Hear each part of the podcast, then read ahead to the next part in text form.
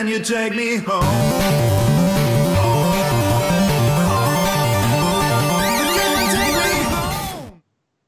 Ah, Es ist Donnerstagabend, 21 Uhr und gleich eine Minute. Ihr hört euer 49ers Fanzone Webradio mit der 175. Ausgabe inzwischen. Und heute erstmals, wie ihr seht, könnt ihr uns auch sehen.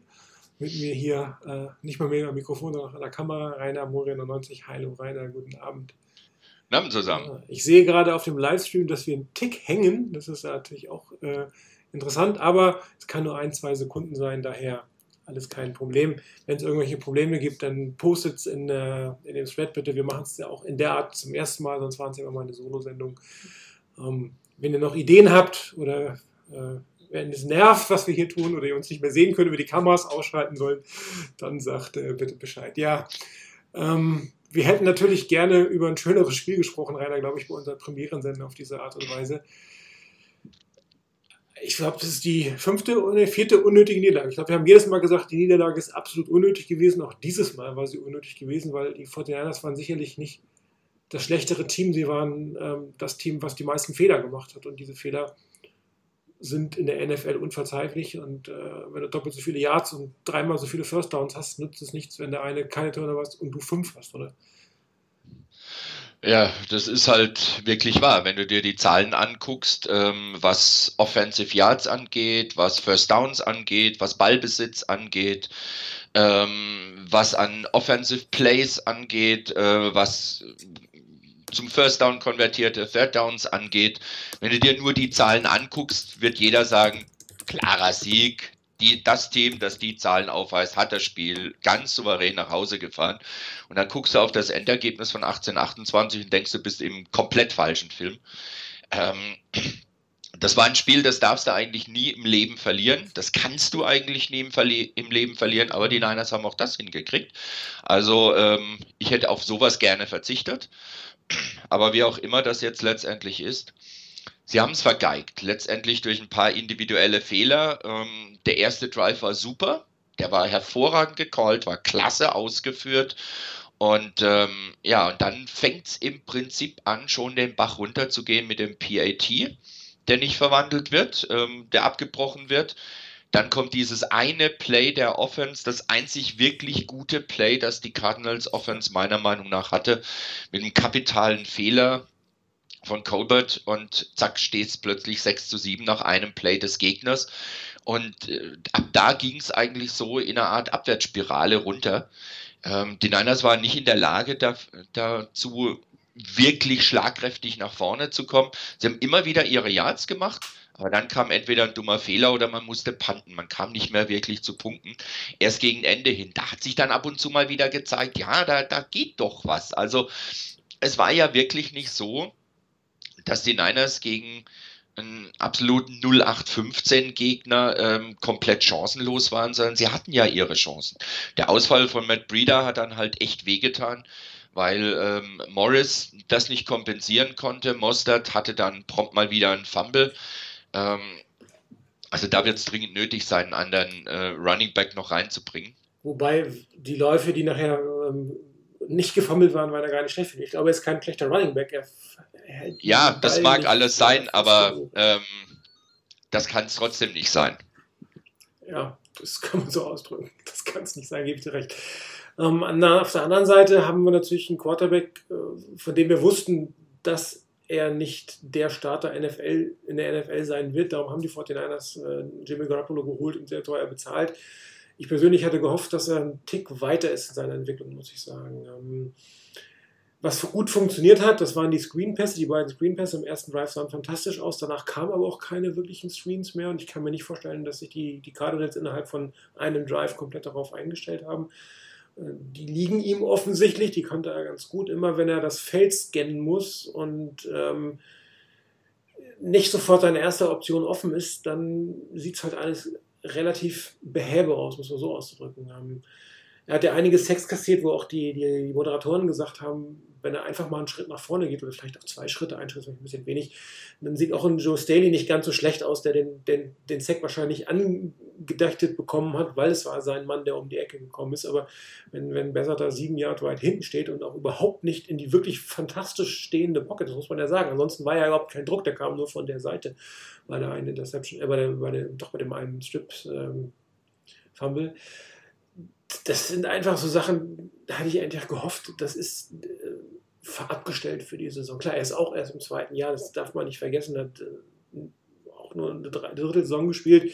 Ist ja nicht so, dass er letztes Jahr komplett durchgespielt hätte und ähm, auf der Bank oder als zweiter Mann kriegst du halt doch nicht so viele Snaps. Aber das sind halt Dinge, die ich gedacht hätte, werden abgestellt und ähm, ja, ich hoffe, dass die Fortinanders das extrem schnell abstellen, weil grundsätzlich ist er jetzt ja nicht so ein Quarterback, mit dem du nicht gewinnen kannst. Er hat doch noch kein Spiel wirklich gewonnen.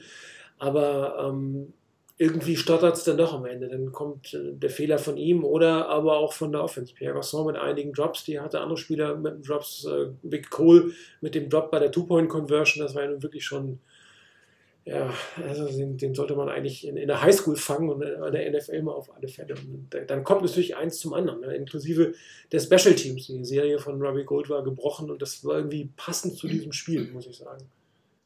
Es hat wirklich genau dazu gepasst. Das mit Cole Wick war übrigens beim Touchdown. Äh, der hätte einen Touchdown gefangen. Es war nicht die Two-Point-Conversion. Die Two-Point-Conversion war zu offensichtlich, dass die nach links rausgehen sollte. Da kam Chandler Jones raus und hat den abgeklatscht, den Ball. Ähm, aber ansonsten stehe ich dir zu, gerade das, was, mir, was äh, Beffert angeht. Ich habe vorhin das Spiel mir nochmal im Schnelldurchlauf angeguckt. Äh, also immer die Plays, die, bei denen er nicht viel überlegen musste, sondern wo relativ klar war, da muss der Ball hingehen, da muss sich das Play auch nicht so furchtbar lange entwickeln. Das hat er gut gespielt. Das ist wie bei den Screens. Screen das, das, ist die erste, Op erste Option, die er hat, da geht der Ball dann hin. Ne? Genau. Genau, aber sobald er im Prinzip durch Optionen durchgehen muss, ist er entweder zu langsam, wenn er seine Progression durchgeht, oder er bleibt an einem hängen. Ähm, das war bei, der, bei einer der Interceptions war das so. Da ist er ähm, ewig lange, da hat er eigentlich nur auf Trent Taylor geguckt. Äh, er hatte offene, er hatte offene Situationen, er hatte offene Receiver, die er hätte anspielen können. Er hätte nur durch die Progression durchgehen müssen. Das ist nicht sein Ding. Ähm, ich hoffe da, dass vielleicht auch im Play Calling das ein Stück weit berücksichtigt wird, ein Stück stärker berücksichtigt wird und dass man ihm da vielleicht ein paar Plays gibt, das Playbook wieder ein Stück weit einschränkt. Anders geht es nicht anscheinend. Ja. Und dann eben mehr Plays in die Richtung von wegen First Read, maximal Second Read, und auch was sich nicht so lange entwickeln muss, bis dann mal vielleicht ein Cut, ein zweiter Cut kommt oder, oder anderes, sondern dass er da schneller den Ball loswerden kann. Was den Sack angeht, gerade mit dem von wegen in die Pocket reingeht, ähm, also da hat Staley nicht wirklich gut ausgesehen. Der wurde schon geschlagen, ja, aber trotzdem. Zwei, drei solche Situationen gehabt. Ne? Bisschen, ja. ja. aber mit, mit ein bisschen Pocket Awareness ja. von Bethard wäre das alles noch gut gegangen, weil er wäre einfach hinten dran vorbeigeleitet worden. Bethard hätte ein, zwei Schritte nach vorne machen müssen, wäre überhaupt nichts passiert. Und auch bei dem anderen, wo er den Ball so aus der Hand geschlagen bekommen hat, noch von hinten irgendwie, das war auch so eine Geschichte, da hätte er den Ball schon längst loswerden können. Er hatte freie Receiver, aber ich glaube, da war das die Situation mit Trent Taylor, wo er nur auf Taylor geguckt hat, statt den freien Receiver zu sehen und dem den Ball zuzuspielen. Das sind so Sachen, ich hoffe, dass das ein Stück weit im Playcalling berücksichtigt wird. Ich bin allerdings, das als letztes noch dazu, nicht der Meinung, dass deshalb unbedingt sehr viel mehr über das Laufspiel gehen muss. Denn das Laufspiel war ja nicht mehr so dynamisch, wie es war mit, mit Matt Breeder. Man hat da deutlich gesehen, dass da ein Stück weit die Dynamik einfach fehlt. Und ähm, deshalb dieses Lauf, Lauf, Pass und hoffen, das wird dann einigermaßen was, so eine Jimmy Ray Gedächtnisoffense. oh ja, äh, genau. Also das, das braucht eigentlich auch niemand. Es wäre, glaube ich, auch hier nicht wirklich wertvoll gewesen. Aber im Playcalling vielleicht ein Stück wieder mehr auf die Play-Action zu setzen, Screenpässe mehr einzubauen, wird sich der Gegner natürlich auch versuchen, drauf einzustellen, aber trotzdem das drauf zu gehen und vielleicht wirklich Plays einzubauen, wo du mit First, spätestens Second Read machen kannst und vielleicht auch keine Sieben-Step-Jobs, sondern vielleicht maximal fünf Schritte nach hinten. Könnte helfen. ich hoffe, dass da die Coaches reagieren. Wobei ein bisschen Balance in einem Spiel, was ja wirklich knapp war. Ich meine, die 49ers ja nicht, sind ja nicht darauf angewiesen, schnell ähm, Punkte zu machen. Also sie waren im Prinzip ja. dran und auch wenn, wenn Morris jetzt vielleicht nicht unbedingt der gute First Down Runner ist, er ist eigentlich ein besserer Second oder Third Down Runner, ähm, ist jetzt diese Verteilung, ich habe dir die Statistik nochmal aufgemacht, 54 Passversuche, 34 Läufe bei so einem knappen Spiel. Ähm, wo der Quarterback die von dir beschriebenen Schwierigkeiten hat, sicherlich nicht die beste Strategie der Welt. Und äh, da muss ich auch Mike Shanahan, ich sage immer Mike Shanahan, Kyle Shanahan, ähm, ordentlich Kritik einfallen lassen, weil das ist meiner Meinung nach ein schlechtes Gameplanning. Hat irgendwann anscheinend äh, auf die Two-Minute-Offense oder auf die Hurry-Offense gesetzt, um irgendwie schnell Punkte zu machen, aber das war überhaupt nicht notwendig am Ende des Tages und äh, hat eigentlich eher zu vielen Fehlern geführt. Und ähm, wenn er gepasst hat, dann gebe ich dir recht, wäre der eine oder andere per Action Pass sicherlich mal ganz gut gewesen. Es gab so Szenen, drei gute Läufe hintereinander, dann kam der vierte für null Yards. habe ich auch gesagt, bitte dann vielleicht mal ein Play-Action-Pass. In dem Moment, die Defense stand auf, äh, auf, auf, auf, auf Lauf, nachdem sie irgendwie 35 Yards per Run abgegeben hatte. Und, und ähm, ich weiß dann immer nicht, was in den Coaches in dem Moment vorgeht. Ob die dann irgendwie ihr, ihr, ihr Playsheet einfach runtergehen oder sagen, ich darauf so lange, bis es nicht mehr funktioniert was ich persönlich für keine tolle Strategie halte, weil das, ich hatte es auch damals schon gesagt, oder letzte Woche schon gesagt, die, die Fortinanders können sich eigentlich nicht erlauben, in zweiter oder dritter und lang zu gehen. Dafür sind sie zwar nicht gut genug.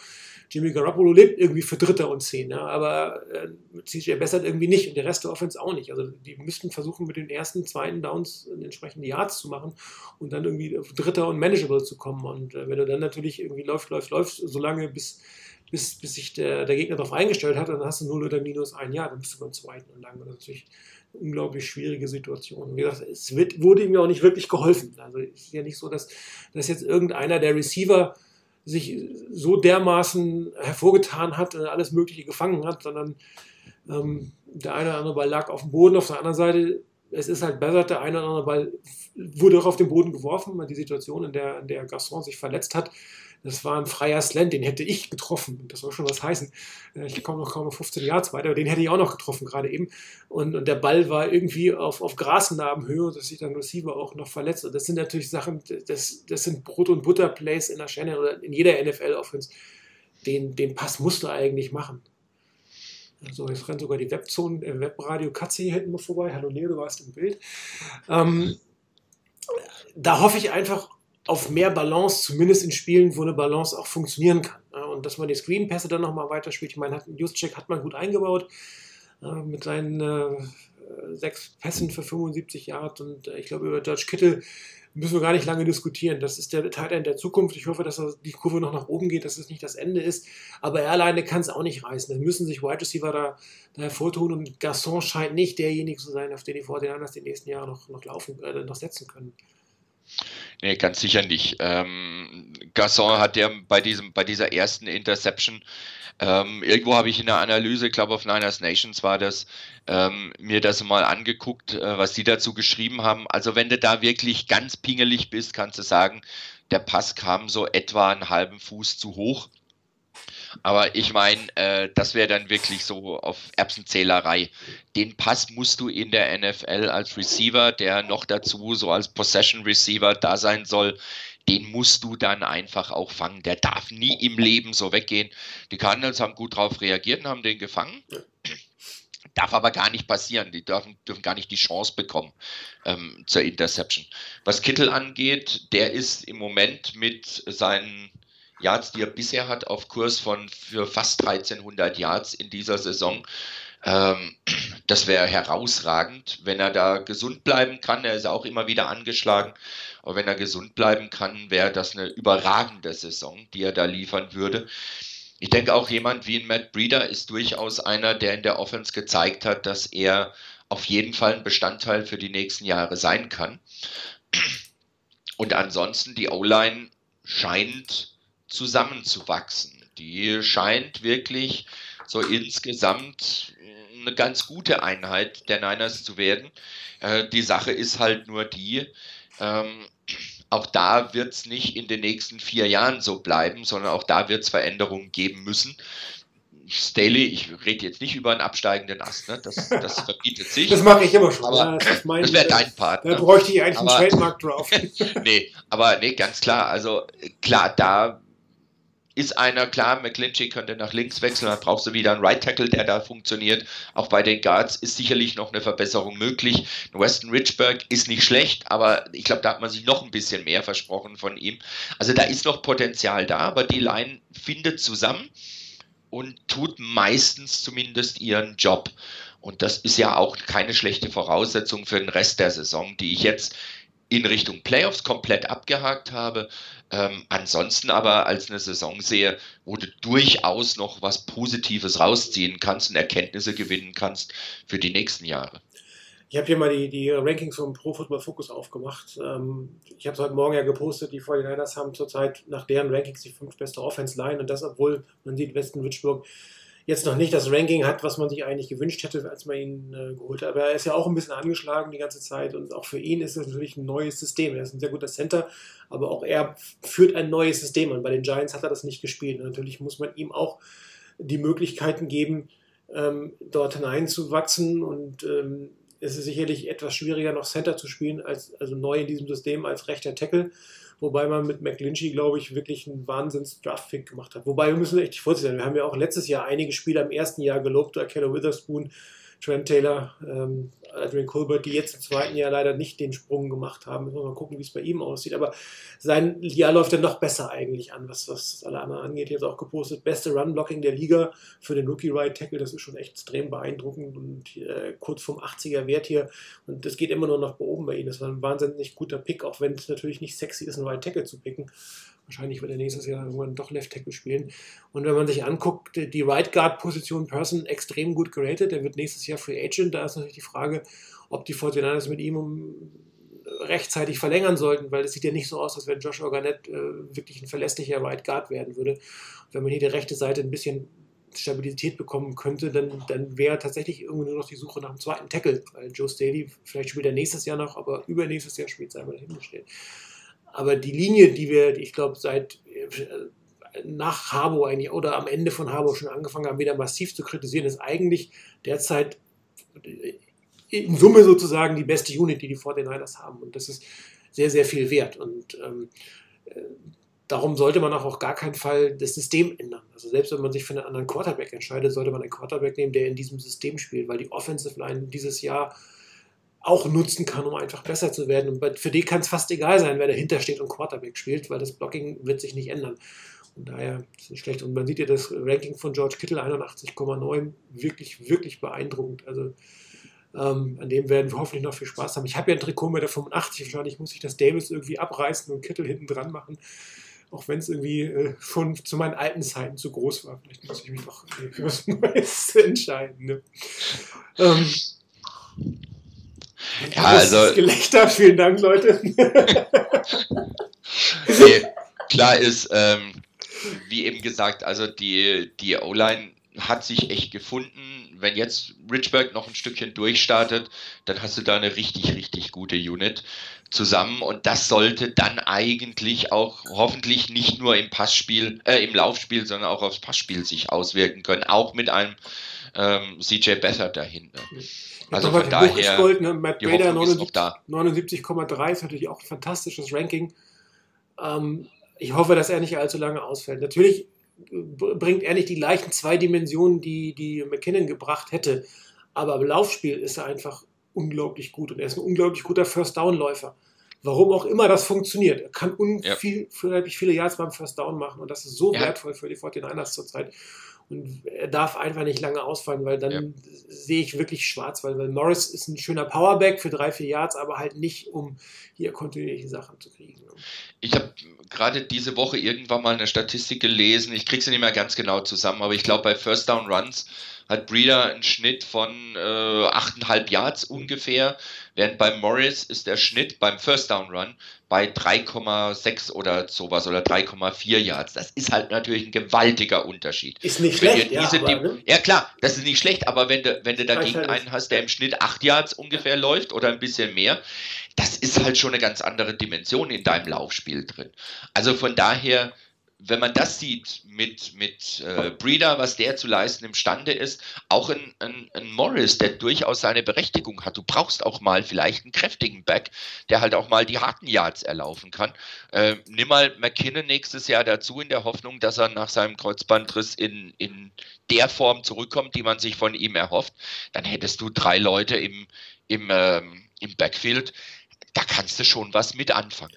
Wobei die Frage ist, ob sie Alfred Morris behalten, weil sie ja mit Mostert eigentlich einen dritten Running Back haben, der Special Teams spielt.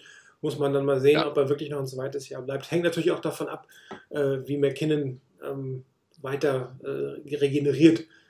Oder hoffnungsvoll sind, dass das ähm, was anderes. So, dann hat man in dem, was sich hier gerade aufgemacht hat, hat man den Kollegen, ich mache es nochmal zurück, hat man, ich muss noch eine Aufstellung suchen, Kyle Juszczyk noch, 83,5 Rating, mit Abstand der beste Fullback in der Liga, was auch die Moderatoren wieder gesagt haben. Und ähm, langsam verdient er sein Geld. Ich meine, es ist immer noch unglaublich viel Geld für einen Fullback, aber wenn man sieht, äh, wie er in dieses Spiel, im Laufspiel, im Passspiel, im Block, er kann ja wirklich alles. Und äh, ähm, das ist eine Verpflichtung, wo, glaube ich, alle am Anfang gesagt haben, oh je. Und inzwischen, glaube ich, sagen, wow, das war mal wirklich ein, eine schöne Entscheidung. Ich glaube, du hattest es im, im Live-Thread geschrieben beim Spiel, äh, dass Juszczyk so langsam dabei ist, das Geld zu verdienen, das er kriegt. Ja. Ähm, klar, also sagen wir mal so, der beste Fullback der NFL zu sein, ist in diesen Zeiten nicht mehr ganz so schwierig. Man hat nicht mehr ganz so viel Konkurrenz, wie man vielleicht vor 15, 20 Jahren hatte. Es gibt nicht mehr so viele echte Fullbacks, aber trotzdem musste das erstmal hinkriegen und das Rating selber für sich genommen ist schon mal ziemlich beeindruckend. Vor allem ist er ja ein Allround-Spieler. Also wenn du jetzt ja, der Position Fullback wegnimmt, äh, du kannst ihn oft als Tight End, als Slotback, als H-Back, ähm, alle möglichen Formationen sind eigentlich ja. mit ihm möglich. Er kann fangen, er kann blocken, er kann passen, er passen vielleicht nicht, aber ähm, ja, gut, er wäre so, ja Notfallquarter. Notfall, also, also das, kann er ja auch. Genau, also das ist schon ähm, wirklich gut und äh, da werden die Vorteile sicherlich noch mehr jetzt auf ihn setzen und äh, müssen im Endeffekt weil er zuverlässiger ist als die Wide Receiver. Man sieht das ja auch an den Rankings. Ähm, Garçon 60er Ranking ist natürlich eine absolute Katastrophe ähm, für das, was man sich eigentlich von ihm erhofft hatte. Ja? Und äh, auch die anderen, Trent Taylor leider nicht den, den Sprung gemacht, den die vor den anderen brauchen. Aber ähm, und bei Taylor, gerade vielleicht zu Taylor, ähm, es ist natürlich für uns extrem schwer zu, be zu beurteilen, ob das noch mit seiner Rückenverletzung zu tun ja, hat. Absolut. Ob er da einfach noch die Zeit braucht, um da wieder so richtig reinzukommen. Und, und ob er dann wieder seine Position findet. Ich meine, er war eine Top-Anspielstation. Wenn er wieder wirklich fit ist, die Cuts machen kann, wie er sie letzte Saison gemacht hat, dann könnte das auch nochmal eine ganz andere Dimension geben. Aber wir sind da gerade wieder auch bei dem Thema mit Trent Taylor. Super erste Saison diese Saison nicht so toll. Vorhin hattest du Witherspoon angesprochen, Colbert zum Beispiel. Gerade mit Witherspoon ist ja so eine Geschichte. Thema ähm, Cornerback. Äh, da gab es auch einen, einen, Robinson, Robinson hieß er, ne? Ähm, Dante Johnson, wo du gedacht hast, naja, die haben gute Ansätze, zweite Saison gucken wir mal. Ja, die sind alle schon Geschichte bei den Niners. Also da hoffe ich mal, dass es ein bisschen irgendwann mal einer da ist, der mehr ist als ein One-Year-Wonder, wo du viele Hoffnungen auf das zweite, dritte, vierte Jahr hast und im zweiten Jahr eigentlich alles so den Bach runtergeht, dass du sagst, naja, also wirklich mit dem können wir nichts anfangen. Also Colberts Ranking, man hat es ja gerade gesehen, 29,8, wenn du das jetzt reinguckst, Coverage schlecht, Run Defense schlecht, Pass Rushing schlecht. Also der, ja. der spielt einfach schlecht. Die Frage ist, woran liegt es? Ich meine, er wird ja nicht in einem Jahr in der NFL das Spielen verloren haben, wenn er wenigstens nur stagniert wäre. Ja, wenn du sagst, okay, du spielst auf dem gleichen Niveau wie letztes Jahr. Okay, das, das hast du, aber dieser Sophomore-Slump, den man hat, der ist ja irgendwie schlimmer als der von Ezekiel Elliott letztes Jahr. Also das ist schon bedrohlich da hinten drin. Und yep. wenn du jetzt anguckst, die Seite, ähm, wo er und Witherspoon stehen, also wenn die auf einer Seite stehen, dann ist da wirklich ähm, ein ziemlich großes Tor. Und dieser, dieser Touchdown, das war zwar ein tolles Play von den, von den Cardinals, aber der hätte nie im Leben komplett sein dürfen, weil dafür hast du den Deep Safety genau für diese Route. Und wenn dann der Deep ja. Safety plötzlich irgendwie ein Mittel Deep Safety wird und einen falschen Winkel nimmt, dann, äh, ja, dann kann selbst, ich glaube, es war gegen Witherspoon, da hat ja. er natürlich keinerlei Chancen, weil er mit der, mit der, mit der ähm, Hilfe over the top einfach rechnet und rechnen ja, darf. Ja, und die waren nicht da. Und, äh, was immer es ist, und ich hoffe, dass, dass die 49ers das raushören, was vielleicht ein mentales Thema ist, keine Ahnung, was das sein könnte. Und ähm, eigentlich hatte ich ja wirklich gedacht, dass hier drei der, der vier Defensive Backs, die die 49ers die nächsten vier, fünf Jahre begleiten werden. Aber das sieht leider zurzeit nicht so aus. Also von keinem der drei, muss man ja sagen. Tat spielt okay, aber jetzt auch nicht so übermäßig. Und Witherspoon und Colbert, da kann man fast überlegen, ob er nächstes Jahr noch was machen kann. Und auf der anderen Seite steht Richard Sherman, der vielleicht noch zwei gute Jahre hat. Vielleicht auch drei. Und ähm, das ist aber einfach nicht zu wenig. Man hat ihn geholt, um, um natürlich um zu, zu, zu lehren und Stabilität da reinzubringen. Und das finde ich auch gut. Und da bin ich überhaupt nicht bei Grant Cohn, wenn, wenn man da sagt, man sollte ihn traden zu einem, zu einem Contender. Ähm, ich finde den Artikel von ihm gar nicht schlecht, was er gesagt hat, dass der eine oder andere jetzt ein Stück zurücktreten soll oder dass man was versuchen müsste in dieser Defense oder in diesem Jahr. Aber jetzt einen Sherman wegzugeben, das halte ich für absolut indiskutabel, weil, weil er einer der wenigen ist, der, der die Stabilität und, bringt und der lehren kann. Und das brauchst du natürlich auch. Also nur jemanden ins Feuer zu werfen, das macht auch keinen großen Sinn. Ja, vor allen Dingen, vor allen Dingen ist Sherman halt einer, der als Spieler, ähm, glaube ich, bei den, bei seinen Kollegen auf dem Feld äh, ziemlich hoch geachtet ist. Ähm, und wenn der denen was erzählt, dann sagt auch jeder mit Sicherheit, naja, der weiß, wovon der redet. Das ist nicht irgendwo einer, der dir irgendwie was vom Pferd erzählen will, sondern der setzt das auch um. Also das ist ja einer der, der wirklich tollen Geschichten in dieser Saison, wenn du so guckst. Ich habe vorhin das irgendwo gesehen, ähm, ich glaube, acht Pässe gingen bisher nur in seine Richtung. Ne? Einen einzigen Catch gab's. Das ist das, was man so für gewöhnlich als Shutdown-Corner bezeichnen kann. Das, da wobei jeder gesagt hat, darüber. keiner weiß, ob er überhaupt spielen kann diese Saison oder wie er spielen ja, kann. Ja. Und trotz der Verletzung probiert es nicht mal ein Quarterback auf seine Seite. Ja. das ist natürlich ja. Wahnsinn. Und, und äh, das, das nützt überhaupt nichts, den jetzt aus dem Team zu, zu geben. Die anderen kriegen jetzt genug äh, Übungen sozusagen, weil die Bälle ständig auf sie gehen. Das ist doch auch wieder in Ordnung. Also, äh, wir können ja gleich nochmal ja. auf den Artikel eingehen. Äh, gucken wir nochmal auf das Spiel, auf die Defense. Ähm, Diesmal war die Verteilung der Defense Line etwas anders. Das heißt, äh, Thomas hat mehr Snaps bekommen als Eric Armstead. Er hat auch interessanterweise jetzt ein etwas über 60er Rating. Er sieht einfach schlechter aus dem Feld aus, als, als er hier geratet ist. Äh, liegt aber auch daran, dass er ein guter Run-Defender ist. Und ich glaube, wir alle eigentlich eher auf einen Pass-Rusher hoffen oder warten oder mehr Druck auch auf dieser Seite von ihm bekommen. Ich glaube, das wird einfach nicht kommen. Das ist ja nicht. Ich glaube, die 49ers werden tatsächlich eine Position für ihn finden, wo er primär gegen den Lauf spielt oder als Blocker dient da vorne, um die, Linebacker irgendwie frei zu bekommen. Aber als Passer wird er, glaube ich, nicht wirklich in der NFL Karriere machen. Und äh, jetzt ist die Frage, war das äh, die richtige Entscheidung, jemanden zu picken, der nur gegen den Lauf gut ist? Aber das kannst du natürlich immer diskutieren. Ähm, auf der anderen Seite also, neben Arik Armstead, ähm, gutes Rating, spielt auch immer besser, hat jetzt nicht so viele Snaps gehabt am Wochenende. Ich kann es mir nicht ganz erklären, warum nicht, ehrlich gesagt, aber äh, steckst ja auch am Ende nicht drin. Und ähm, ansonsten, ich glaube, Wagner äh, ist, der, der, der Stein in der Defense, in der Defensive Line, auf den die nächsten Jahre gesetzt werden wird. Und einer der anderen beiden muss sich meiner Meinung nach dieses Jahr irgendwie noch durchsetzen, weil, weil zwei neue Defender äh, auf, in der Line, neben dem Pass Rusher, den du auch noch brauchst, wäre, glaube ich, jetzt wirklich ein bisschen zu viel für die 49ers an, an Fällen ja. da oben. Also wenn du, wenn du zum Thema Thomas, wenn man ähm, dem Ex-Niner Dante Whitner glaubt, ähm, dann ist das sowieso kein guter Fit für das Scheme der Niners. Nach dem Motto, der hatte heute irgendwas abgelassen von wegen, äh, dass Solomon Thomas im System der Niners komplett verloren wäre, nach dem Motto komplette Fehlbesetzung. Ganz so drastisch sehe ich das nicht, wenn man eine Rolle für ihn findet, wo er eben, wie du eben gesagt hast, primär gegen den Lauf arbeiten kann, dann ist das okay. Ein Pass-Rusher wirst du nicht aus ihm machen. du wirst äh, definitiv keinen, keinen Edge-Rusher aus ihm machen. Also das wird nicht hinhauen das ist, so, so hart das klingt, auch etwas, wo dann durchaus passieren kann, dass im nächsten Jahr wieder die D-Line in, der ersten, in der ersten Runde adressiert wird. Es gibt durchaus interessante Free Agents.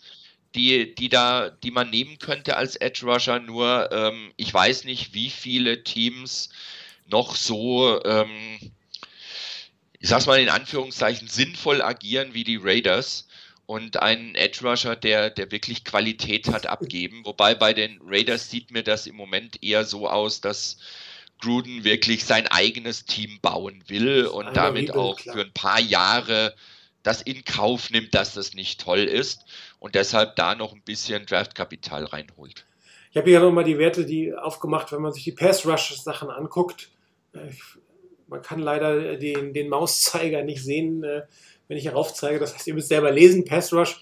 Man sieht ja, dass die 49ers da ähm, gerade von den Interior Defense Line eigentlich kaum was bekommen. Und dass Sheldon Day und die Ferris Bockner ganz gute Werte im Pass Rush haben, aber ansonsten alles, was Pass Rush ist, sieht nicht so toll aus, während die Run Defense bei den 49ers zum, bei vielen Spielern ganz gut gerankt ist am Ende des Tages. Ja. Aber man sieht, dass was den 49ers fehlt, ist halt derjenige, der, der den Druck auf den Quarterback macht. Und ähm, den, das machen die Linebacker nicht, dafür sind sie auch in dieser Defense nicht so unbedingt äh, prädestiniert. Ähm, und der, von der Linie kommt er nicht. Wo wir gerade bei den Linebackern sind, auch ein äh, Foster, Foster, hat sich noch nicht so in diese Saison hineingefunden. Ne? Klar, zwei Spiele aussetzen, aber er hat die volle Vorbereitung gut gemacht. Er war bei den, in den zwei Wochen zumindest in den Teammeetings und bei den, bei den Condition-Einheiten mit dabei, war also nicht komplett raus, aber in die Saison gefunden hat er leider auch noch nicht so, wie es das letzte Jahr war. Ja gut, ich, ich weiß nicht, ist wirklich pure Spekulation, aber man weiß halt nicht, wie, inwieweit ähm, die ganzen Geschichten um Ruben Foster in der Offseason, inwieweit die noch irgendwie Auswirkungen haben oder auf ihn Auswirkungen hatten, die er noch nicht ganz überwunden hatten, was er noch nicht, vielleicht noch nicht komplett ausblenden kann. Kann durchaus auch sein, dass den das in der Offseason so stark in Anspruch genommen hat, dass er jetzt halt vielleicht auch, da, dass sich das in die Saison mit hineinzieht. Ähm, da hoffe ich wirklich drauf, dass das bei ihm definitiv nur etwas ist, was jetzt im Moment da ist und was dann auch im Lauf der Saison, spätestens dann in der nächsten Saison, wieder beseitigt ist, dass er da zu seiner Normalform zurückkehren kann. Denn die Niners brauchen ihn. Ähm, ein Warner, spiel, ein, ein Warner spielt super. Äh, er hat etliche verpasste Tackles, da muss er sicherlich noch dran arbeiten, aber er ist, glaube ich, viert oder fünft, der mit den viert oder fünft meisten Tackles letztendlich, die er doch noch gemacht hat. Er könnte erster sein. In der Liga. er könnte erster sein. Er könnte erster sein, klar, natürlich. Aber ich meine, jetzt wollen wir nicht übertreiben. Ne? Lieber soll er sich in den nächsten Jahren noch steigern. Das stimmt. Das wäre ja noch besser. Ähm, aber wie gesagt, da ist ein sehr, sehr guter. Malcolm Smith macht seinen Job, finde ich, auch gar nicht so verkehrt. Und dann hast du einen Ruben Foster dabei, der unter seinen Möglichkeiten bleibt. Auch da ist natürlich was, wo die Defense noch Potenzial hat. Auf der anderen Seite musst du sagen, klar, gegen eine Offense, die nun wirklich nicht zur Elite in der NFL zählt, hat diese Defense auch wirklich gut gespielt. Wenn du anguckst, Rosen bringt 10 von 25 Pässen nur an für 170 Yards. Und da war einer dabei mit 75, gleich der erste. Das sind 9 für 95, die er danach noch angebracht hat. Das musst du auch erstmal hinkriegen. Ähm, und auch das Laufspiel, wenn du dir anguckst, die, ähm, guck gerade mal, die Cardinals hatten 2,4 Yards im Schnitt pro Lauf. Mit allem dazu, inklusive dem von Rosen, wo er abgekniet hat. Aber das ist im Prinzip vernachlässigbar. Da hat die Defense wirklich super Arbeit geliefert. Es gab ein paar verpasste Tackles. Ja, aber drei, also die Statistik sagt drei. Ich hätte jetzt mehr gezählt, aber gut, aber ich hatte einmal in einem Play, wo es schon vier waren, aber vielleicht wird das auch als ein verpasster Tackle, weiß ich nicht. Aber es waren deutlich, deutlich ja. weniger als, als in den vergangenen Spielen. Ne? Ja, klar. Das ist schon mal eine positive Trend. Ja. Ähm, was halt das Problem der 49 ist, wenn man Statistik guckt, ja, die sind Nummer sieb, die siebbeste äh, äh, Gott, Laufverteidigung. Ja. Bei den Passyards sind sie an 15, bei den Gesamtyards an 11, bei den Punkten an 29. Ja. Also äh, wenn die meisten irgendwie Bend, Don't Break spielt, spielen die 49ers ähm, erst Mauer, dann Zusammenbruch oder wie immer das bezeichnen soll. Ja, aber ist natürlich indiskutabel eigentlich, wenn du, wenn du so wenig Yards zulässt, dass du am Ende die Punkte kassierst. Und das ist natürlich, wenn du auf der anderen Seite des Balles Probleme hast, Punkte zu machen, aufgrund der Diskussion, die wir ja eben ausgiebig geführt haben, musst du da natürlich als Defense irgendwie die, die Punkte finden. Ich meine, es ist schwierig, eine Defense zu, hart zu kritisieren, die die, die rechten drei Werte hat von, von diesen drei. Ja? Aber die Punkte, die müssen sie sich am Ende des Tages einfach äh, auf die Fahne schreiben und da muss was passieren. Und, äh, die 49ers werden mit der Offense keine 30 Punkte im Schnitt machen und dann kann die Defense ja. natürlich auch keine 30 Punkte im Schnitt zulassen, ja. wenn du halbwegs gewinnst. Ja, klar, realistisch gesehen, die 49ers kommen nicht mehr in die Playoffs. Ich glaube, da sind wir uns alle inzwischen sicher. Und ähm, natürlich geht jetzt die Diskussion wieder los äh, über Tanking oder nicht. Ähm, interessant ist, äh, wie Niners Nation, der bezeichnet das als Elegant Tank. Also im Prinzip jetzt nicht absichtlich verlieren, aber nicht alles tun, sondern immer nicht alles tun, um zu gewinnen. Und da kommen wir eigentlich zu dem, äh, zu dem Artikel von Grant Cohn von, von vorgestern, glaube ich, der, der gesagt hat, ja, es wird Zeit für die 49ers, jetzt wo die Saison den Weg gegangen ist, den ist einige Spieler wirklich intensiver zu testen. Also sprich, den einen oder anderen Älteren, der vielleicht derzeit noch der bessere Spieler ist, auf die Bank zu setzen und auf der anderen Seite Spielern äh, mehr Spielzeit zu geben, um sie lernen zu lassen. Und das ist natürlich auch eine Form von Tanking, weil du ähm, jetzt nicht sagst, spiel schlecht, sondern ich gebe Spielern eine Chance, die vielleicht auf erstmal die schlechteren Spieler sind, wodurch die Wahrscheinlichkeit eines Sieges verringert wird, weil man es auch akzeptiert, dass man eventuell verliert, um halt den Benefit dieser, ähm, dieser Entwicklung zu haben. Und ich habe es ja schon gesagt, an Richard Sherman zu treten, davon halte ich nichts. Ähm, den würde ich gerne noch zwei, drei Jahre eigentlich im Team haben, um, um quasi da hinten seine Rolle zu spielen. Aber die Diskussion zum Beispiel, die Tackle-Position zu tauschen, äh, McClinchy und, und Staley, halte ich durchaus für valide, weil am Ende des Tages irgendwann wird McClinchy auf der linken Seite spielen. Und warum sollte man ihn das nicht schon mal in der Saison testen lassen, in dieser Saison? Das ist natürlich für Staley wäre das vermutlich schon eine ähm, Überraschung oder eine, eine Sondersituation, aber ich könnte mir auch vorstellen, dass er, ich meine, die beiden verstehen sich ja super dass, dass er das durchaus auch, auch verstehen kann, dass man das macht als Team und diesen Spieler einfach voranzubringen. Also das wäre eine Option. Oder was er gesagt hat, dass man einen Pierre Gasson einfach als dritten Wide Receiver einsetzt und auf der anderen Seite die anderen einfach mal austestet. Das sind meiner Meinung nach valide Optionen, weil du musst irgendwann diesen Spielern die Entwicklung geben und man kann es auch dieses Jahr machen. Ich bin ja immer davon, also wenn, wenn, die, wenn das Team das sich dieses Jahr weiterentwickelt, ist es mir eigentlich egal, ob fünf, sechs oder sieben Sieger am Ende des Tages werden. Playoffs sind eh nicht mehr drin. Ja, ähm, das ist immer so eine Geschichte. Ähm, wenn du jetzt wirklich so, Stichwort Elegant Tanking, ähm, alles schön und gut, aber überleg dir mal, du spielst jetzt so, um nicht unbedingt zu gewinnen und am Schluss verlierst du wirklich die ganzen restlichen Spiele. Hast zwar einen schönen First, äh, First Overall Pick, aber ich weiß nicht, was das auch mit dem, mit dem, mit den Spielern an sich macht. Das hat, du hast ja gemerkt, letzte Saison in den letzten Spielen, wie die Spieler da aufgeblüht sind, weil das einfach gezeigt hat, hey, wir, wir arbeiten hier nicht für, für völlig für umsonst, sondern wir können gewinnen. Wir haben die Möglichkeiten. Und wenn du jetzt so spielst, nach dem Motto, naja, schade, dass wir nicht gewonnen haben, am Schluss gehst du mit einer 1-15-Saison oder einer 2-14-Saison raus, hast aber ewig lang verloren, dann weiß ich nicht, ob das für das Team insgesamt wirklich so, so toll ist, für die Teamchemie so, so toll ist. Es wird dann auch noch mal ein Stück weit schwieriger für die Coaches, da das Team wirklich vernünftig zusammenzuhalten. Guck dir die Browns an. Also die haben zwei wirklich Grottenjahre hinter sich und gut, äh, aber gut, aber äh, die Browns, wer da hingeht, weiß, dass er nicht gewinnt. Ja, aber die also, Browns also, haben zwei Siege und eine Unentschieden. Aber, also, da haben wir einen Unentschieden ja, ist aber, mehr als die Fortinanders zurzeit. Ne? Ja, ist aber, ist aber nochmal eine andere Geschichte, glaube ich, weil auch die Erwartungshaltung bei, der, bei den Niners eine völlig andere war vor der Saison, ja, als die bei den Browns. Bei denen hat man sicherlich auch gehofft, dass es besser wird. Ähm, viel schlechter ging es nicht. Also, nee, also schlechter als 0 zu 16 geht er dabei. Ne? Also, naja. Ja, also wie gesagt, ich, wie, Tanking in der NFL, also ab, hingehen und absichtlich verlieren, das ist, das ist definitiv keine Option. Ja. Das ist anders als im Basketball, da wird das gemacht. Ähm, auch da, glaube ich, denkt die NBA gerade drüber nach, das System ein Stück weit zu verändern, weil das einfach unattraktiv ist, auch für die Zuschauer logischerweise. Aber ein Team, was dann sagt, okay, ich bringe vielleicht nicht die besten elf, sondern ich bringe eine, eine Mannschaft auf oder nicht best, dauernd die besten elf, bringe eine Mannschaft auf, um meinen Spieler wirklich nach vorne zu zu entwickeln, halte ich jetzt für, für, für, für keinen schlechten Ansatz. Und wenn ich jetzt sage, ich tausche mit Lynchy und Staley, sehe ich eigentlich auch nicht mal eine größere Schwächung für das Team, ehrlich gesagt. Also das ist dann eher ein Thema, wie gehe ich mit meinem, mit meinem langjährigen Left Tackle um, als dass es ein, ein, eine Entscheidung zu Sieg oder Niederlage ist. Und Pierre Gasson ähm, spielt jetzt auch nicht so toll, dass er unbedingt da ständig auf dem Feld spielen müsste. Auch da könnte man diskutieren, ja, dann lass doch mal einen der Jungen da primär auf die Seite. Ich meine, Richie James hat gestartet und hat dann 24 Snaps bekommen.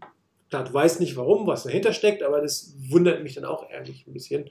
Zumal der die anderen Wide Receiver jetzt auch nicht unbedingt das Spiel herausgerissen hätten oder herumgerissen hätten. Ja, da wäre halt auch, wäre halt auch schon schön, wenn, wenn, äh, wenn Marquis Goodwin wieder fit wäre und vernünftig spielen könnte. Da ist nochmal ein anderes Thema, denn wenn der tatsächlich auf dem Feld steht, es gibt auch nochmal dem Passspiel eine andere Dimension. Ich habe vorhin gesehen, da waren ein, zwei Pässe, gerade ein, ein tiefer Pass auf Garçon, den der nicht gefangen hat, der knapp außerhalb seiner Reichweite war. Für, für Goodwin wäre das überhaupt kein Thema gewesen, den Ball zu kriegen. Das ist einfach so etwas, was halt auch im Moment im, im, Spiel der Niners fehlt. Es sind Dante Pettis jetzt verletzt, der durchaus auch gute Ansätze gezeigt hatte.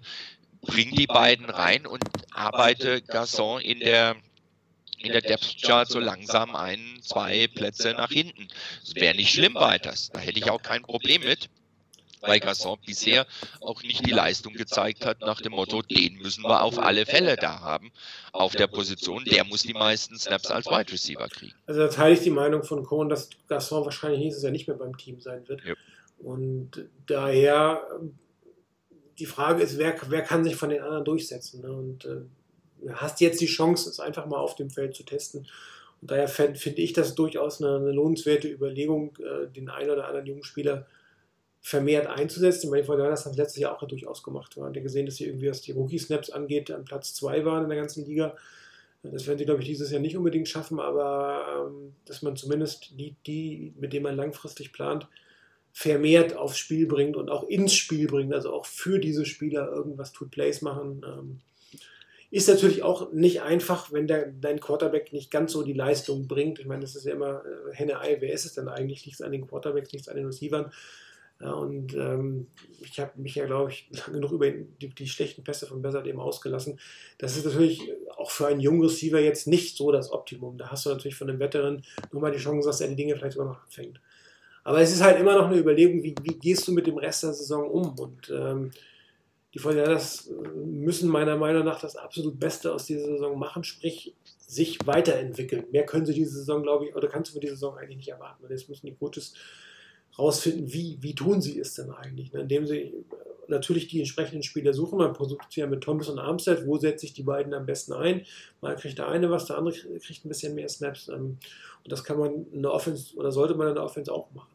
Relativ bezeichnend, dass ein Bolden, der vier Spiele gesperrt war, ich glaube die zweitmeisten Catches oder Snaps nachher im Wide Receiver, als Wide Receiver hatte, spricht er jetzt auch nicht unbedingt für das, was die Fortinanders da noch so auf dem Feld hatten. Und man muss einfach wirklich den, den, denjenigen suchen und fördern, von dem man glaubt, dass er es sein kann. Weil äh, ich glaube, das nächste im nächsten Jahr, als, egal ob Garoppolo jetzt da gewesen wäre oder nicht, aber die Hoffnung für, oder Erwartung fürs nächste Jahr sind nochmal deutlich höher, als sie für dieses Jahr eigentlich waren. Und äh, das steigert sich ja jetzt nochmal durch die Rückkehr der Verletzten nächsten Jahres. Und da können die Fortinanders, glaube ich, nicht mehr allzu viele Fragezeichen in, der, in, in dem Team haben. Und ähm, Pass Rusher wird einer sein, Cornerback wird einer sein und äh, ich hoffe, dass sich zumindest die Offensive Line keine sein wird nächstes Jahr. Ne? Dass, dass man sich nur noch um zwei, drei Positionen bemühen muss. wenn ich um vier, fünf Positionen bemühen muss, dann wird es natürlich auch wieder schwierig, oben mitzuspielen. Ja klar. Ich meine, was, was, was man merkt jetzt bei den Niners ist halt auch das, ähm, dass das Roster zwar besser geworden ist, aber halt noch letztendlich noch einige Baustellen hat, vor allen Dingen was die Tiefe auf den Positionen angeht. Du, du hast durchaus Spieler, die schon gezeigt haben, dass sie gut spielen können. Sie in Witherspoon letzte Saison, der hat tolle Leistungen gebracht. Kann er wieder zu dieser Leistung zurückkehren? Alles gut. Wen hast du hinten dran? Und das ist halt bei diversen anderen Positionen auch nicht viel anders. Siehe zum Beispiel Running Back jetzt, ähm, McKinnon, Breeder, aber wer kann so in der Dimension, wie die spielen konnten, den ersetzen? Also da ist schon noch einiges, was, was passieren muss. Ich glaube, Adam Schefter hat das heute. Ich habe da gerade vorhin noch einen Artikel gesehen. Ähm, der hat dann gemeint, von wegen, er findet, dass die Niners im Moment absolut noch auf dem richtigen Weg sind. Ähm, der sagt auch das, was ich auch schon durchaus gesagt hatte und, und manch anderer von uns ja auch, dass wir ähm, bei den Niners einfach damit rechnen müssen, beziehungsweise mal gucken müssen, darauf gucken müssen, wo wir herkommen. Und äh, da waren so viele Lücken im Roster, wo wir ja auch gesagt haben, das ist talentmäßig eines der schlechtesten Roster in der NFL. Das musst du ja erstmal aufbauen. Es kamen so viele Spieler neu rein, zur letzten Saison, aber letztendlich auch für diese Saison kamen etliche neue Spieler rein. Die musst du ja auch erstmal zusammenbringen. Da musst du ja auch erstmal hinkriegen, dass aus denen letztendlich ein Team wird und dass die auch in die richtige Richtung gehen. Und äh, es wurde letzte Saison schon einiges ausgesiebt. Es wird auch diese Saison einiges ausgesiebt werden. Und Pierre Garçon ist für mich auch einer, der definitiv auf der Kippe steht. Ob man den nächstes Jahr bei den Niners sieht, würde ich jetzt im Moment auch nicht wirklich drauf wetten. Und da gibt es bei anderen Positionen ähnliches. Das heißt, auch da wird es eine Veränderung geben. Aber die Hoffnung, die ich habe, und ich glaube, das hatte ich schon zum Anfang, als, als Shanahan kam, schon gesagt, dass die Niners so nach und nach das Roster aufbauen, gucken, auf wen können wir setzen, dort weitermachen, die weiter ausbilden, die weiter besser machen, die Spieler, und dann hinten dran austauschen, um zu sehen, dass auch hier der, der Drop-off zwischen dem Starter und dem Backup nicht zu groß wird. Und da sind die Niners mittendrin. Nächste Saison sieht das schon anders aus. Da bist du dann auch bei, bei Lynch und bei Shanahan im dritten Jahr des Vertrages. Also da muss auch eine Entwicklung nach oben zu sehen sein. Und zwar eine deutlichere als diese Saison. Klar, auch da kann es Verletzungen geben, aber genau das ist das, was ich eben gemeint habe. Wenn du schaffst, bei den Backups das Niveau auch anzuheben, dann ist auch ein verletzungsbedingter Ausfall beim einen oder anderen Spieler nicht mehr ganz so dramatisch. Also, ja. ich sehe es auch, dass die Fortinanders für den richtigen Weg sind. Und du kannst natürlich nicht erwarten, dass jede Draft-Pick und jeder Free Agent gleich einschlägt. Das funktioniert nicht. Das, das kann, geht bei keinem Team der Welt. Ähm, klar sind einige Entscheidungen etwas ärgerlich, haben wir schon diskutiert, ein Atachu und ein Jonathan Cooper, ob das jetzt wirklich sinnvolle Verpflichtungen gewesen sind, okay, ist einmal dahingestellt, aber der generelle Weg der 49ers ist, glaube ich, der richtige. Man, man, man hat einen Plan, man hat ein System, man sucht die Spieler dafür und natürlich kannst du nicht ein Roster innerhalb von zwei Off-Seasons umbauen, das funktioniert gar nicht. Da brauchst du mindestens drei, vier, wenn nicht sogar ein viertes, je nachdem, wie viel Glück du auch mit der Draft hast ähm, am Ende des Tages und äh, da, da würde ich auch die 49ers und die beiden auch überhaupt nicht kritisieren. Natürlich machen sie individuell den einen oder anderen Fehler. Wir haben über Shannon mehrfach gesprochen. Jetzt äh, Playcalling vielleicht nicht immer ganz günstig aus unserer Sicht. Ähm, die, von Lynch nicht, die, nicht, die, nicht jede Entscheidung zum Personal stimmte. Nach die Erwartungshaltung kann man auch einfach nicht haben, aber die, die, der grobe Rahmen, den die 49ers haben im Verhältnis zu dem, was vorher da war, das, der ist natürlich um Welten besser. Ob es da am Ende zum Erfolg führt, weißt du eh nicht. Der spielen noch andere Sachen mit drin. Wenn sich Galoppo nächstes Jahr aus irgendwelchen Gründen nochmals Kreuzband reißt, dann war es mit seiner Karriere.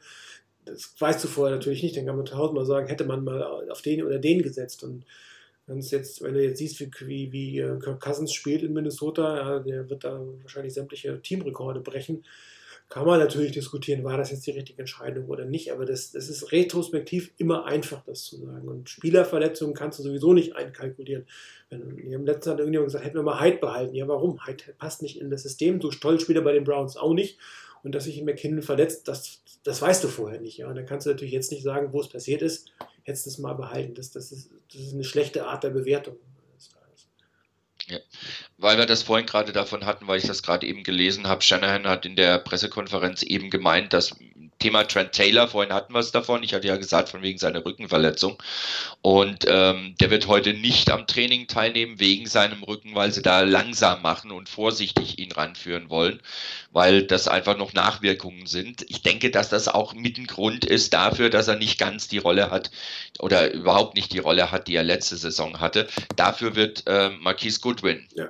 Voll mittrainieren können. Das ist ja wieder was Positives dabei was gut ist, Breeder ist nicht Week to Week, sondern Day to Day. Ja. Ja, und das ist natürlich, ja. weil es ein Monday Night Game ist, nochmal einen Tag länger. Also einen Tag später fängt das Training an, sprich heute statt, statt äh, normalerweise Mittwochs. Plus ähm, das, das Sunday Night, äh, Monday Night Game, das auch nochmal komplett anderthalb Tage eigentlich mehr Zeit hat. Also ähm, ich persönlich habe ein großes Interesse daran, ja, dass er am Montag spielt, weil ich wollte, will eigentlich zumindest, dass die vor den anderen mit kleinen Chancen in Green Bay äh, sind, wenn wir uns da schon den Arsch abfrieren, weil ich keine Ahnung, was haben wir, 0 Grad oder 5 Grad oder so ähnlich. Es wird relativ kühl werden da beim Monday Night Game und dann möchte ich zumindest irgendwie nicht ganz chancenlos in dieses Spiel reingehen, das unabhängig von allen anderen Situationen, ja. Würde ich ähm, euch sogar gönnen. Wer noch nicht dabei ist, ist Pierre Gasson ähm, und äh, George Kittle.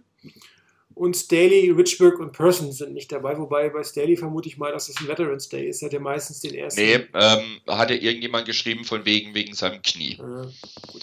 Cam Inman hatte das geschrieben mit ähm, Ja, Kittel. der hat aber Staley, immer- Mitch also der hat- alles wegen den Knien. die erste, den ersten Tag beim Training ist, ist, ist Ja. der nie dabei. Also von daher würde ich mir da jetzt keine so großen Sorgen machen. Und wir haben auch festgestellt, die Offense Line hat auch ohne gemeinsames Training ganz gut gespielt. Die sollen sich mal schön ausruhen, damit sie äh, am Montagabend einigermaßen fit, bin, aber fit sind.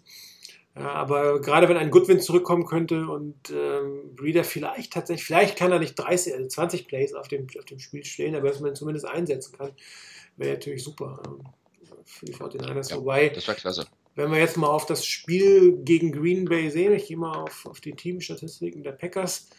Äh, Das sind jetzt die Offense-Statistiken. Ähm, hier sieht man 23 Punkte im Schnitt, ist jetzt auch nicht unbedingt Aaron Rodgers-like, die Zahlen.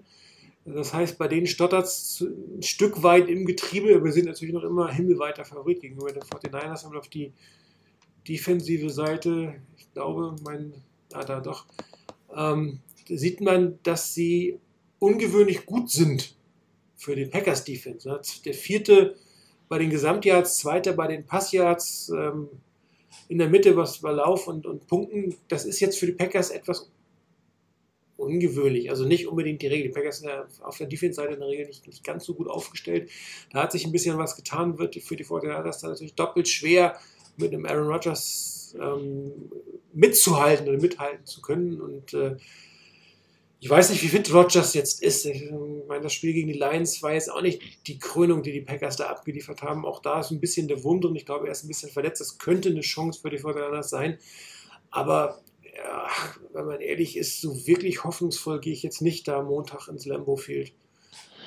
Ähm, würde ich auch nicht. Ähm, ich denke, ich denk, dass bei den, bei den Niners ähm, die nächsten zwei Spiele, ähm, dass sie die auf jeden Fall noch irgendwie überstehen müssen.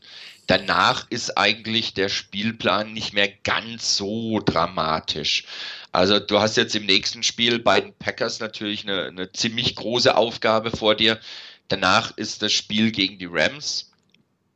Ähm, zu Hause, das ist auch nicht einfach, weil die Rams in der Phase der Saison natürlich noch voll auf Sieg spielen werden. Ähm, danach geht es zu den Cardinals, zu Hause gegen die Raiders, zu Hause gegen die Giants, beiden Buccaneers, die am Anfang sehr stark waren, aber jetzt irgendwie auch nicht mehr so richtig in die Gänge kommen. Und dann hast du innerhalb von drei Wochen zweimal die Seahawks und äh, zwischendrin die, die Broncos. Zum Schluss zu Hause die Bears und dann nochmal bei den Rams die in Woche 17 vielleicht schon wieder ihre Starter schonen, wie das letzte Saison der Fall war. Also ich denke, mit der Defense, das sind wirklich zwei harte Brocken, die jetzt vor ihnen liegen, auch mit einem angeschlagenen ähm, Aaron Rodgers. Aber danach sollte es für die Defense eigentlich unter normalen Umständen etwas besser werden und etwas weniger, weniger, ähm, ja, weniger Punkte hageln. Hoffe ich zumindest. Ja, ich werde beide Spiele live sehen und ich hoffe, dass wir nicht beide Male von denen auf die Nase kriegen. Das wäre, glaube ich, etwas frustrierend. Äh, Erstes Spiel in Lambeau Field, das Spiel im Levi's Stadium für mich, war irgendwie noch nie im Levi's, war immer nur im Candlestick.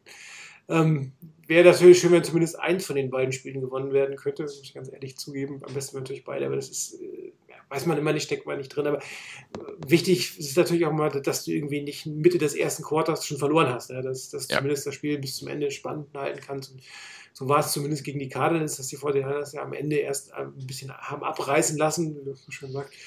Ähm, und ich glaube, der, der Schlüssel wird sein, dass man ähnlich in, gut ins Spiel kommt wie gegen die Cardinals. Also wirklich von Anfang an gute Drives macht, außer die Defense, also den individuellen Fehler bitte weglassen und dann vielleicht das Spiel einigermaßen knapp halten, um dann vielleicht ähm, doch äh, den einen über eine überraschende Situation zu haben. Ähm, es wird sicherlich darauf ankommen, wie fit ist ein Aaron Rodgers zurzeit. Ähm, Ist, ist er, spielt er wieder so wegen die Lions, was jetzt nicht so berauschend war, oder spielt er eher wie zu Beginn der Saison, was eigentlich deutlich besser aussah? Aber die Packers sind halt, wie man gerade an den Defense-Stats gesehen hat, nicht mehr ganz so abhängig von ihm. Also die Defense kann die Packers äh, zurzeit relativ gut in den Spielen halten. Ähm, auch jetzt die Ausnahme war das Lions-Spiel, aber das ist eigentlich, ähm, also trotz dieses schlechten Lions-Spiels sind die Stats der, der Defense gar nicht so schlecht von den Packers und Daher ähm, müssen die Fortinanders von Anfang an gegenhalten, vielleicht wieder früh, früh Punkte machen, ein bisschen kreativ sein, viel Unterstützung für CJ Bessert, indem, wie du es am Anfang gesagt hast, die, die, das Playbook ein bisschen vereinfachen, ähm, ein bisschen kreativer auch durchaus werden, also wirklich Kreativität von, von Shannon hineinbringen Mr. Action Plays Play Action Passe, um, um ihm einfach ein bisschen äh, Sicherheit zu geben, einfach die Sachen einfach herzumachen. Einfach ist es nie, aber einfach herzumachen. Und dann hoffen, dass, dass man äh, wirklich die individuellen Fehler abstellt. Aaron Rodgers wird einem schon einige Yards reinknallen, selbst wenn man keine individuellen Fehler macht. Das, das ist schon schwierig genug, dort äh, dann dagegen zu halten.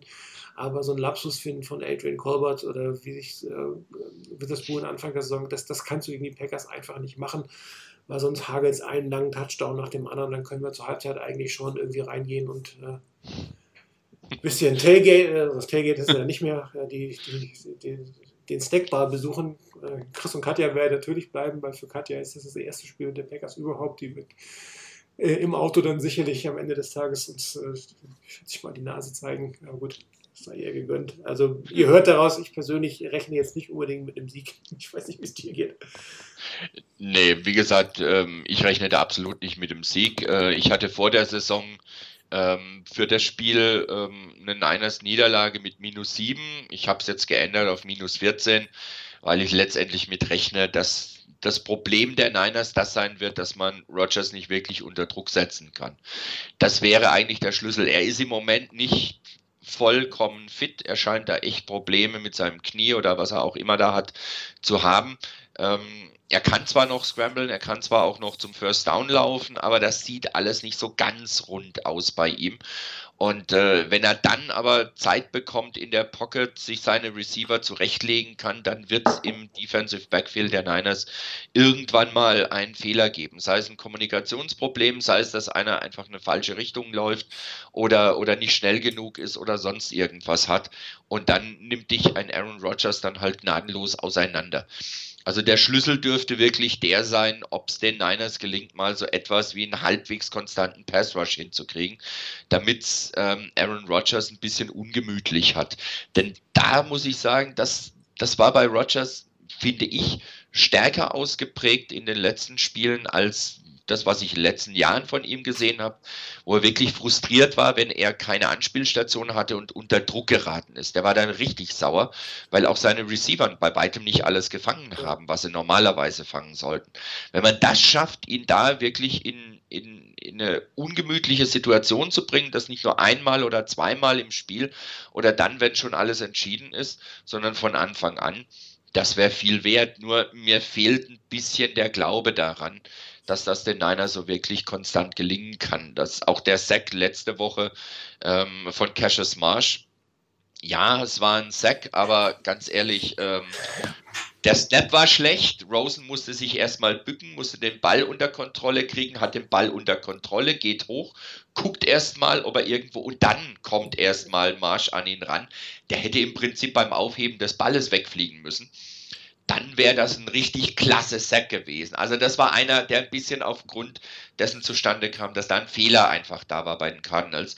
Von daher, ähm, er geht in die Statistik ein, ist ganz schön für Marsch, er hat auch schön abgefeiert dafür, soll er machen.